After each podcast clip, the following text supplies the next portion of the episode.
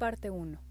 La Universidad Nacional Autónoma de México ha desempeñado un papel fundamental en nuestro país a través de sus tareas sustantivas. Docencia, investigación y difusión de la cultura. En esta última, destacamos cómo a través del arte podemos realizar cambios sociales para un futuro mejor.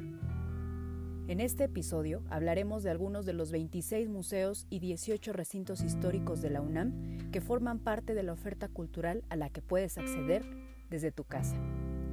Iniciamos en la antigua Academia de San Carlos, ubicada en la calle de Academia 22 en el centro histórico de la ciudad.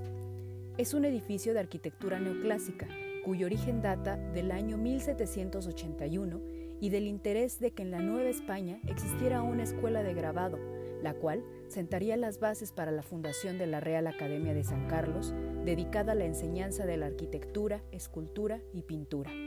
Actualmente es la División de Estudios de Posgrado de la Facultad de Artes y Diseño y cuenta con un acervo de poco más de 70.000 piezas que forman parte del patrimonio artístico de nuestra universidad.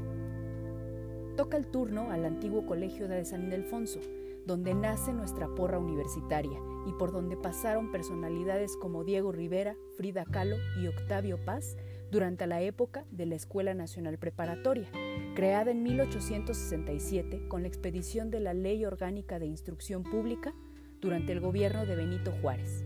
En 1910 pasa a formar parte de la Universidad Nacional de México y años más tarde será cuna del muralismo, movimiento estilístico ideado por José Vasconcelos y ejecutado por artistas como José Clemente Orozco, David Alfaro Siqueiros, Fermín Revueltas y Diego Rivera, entre otros.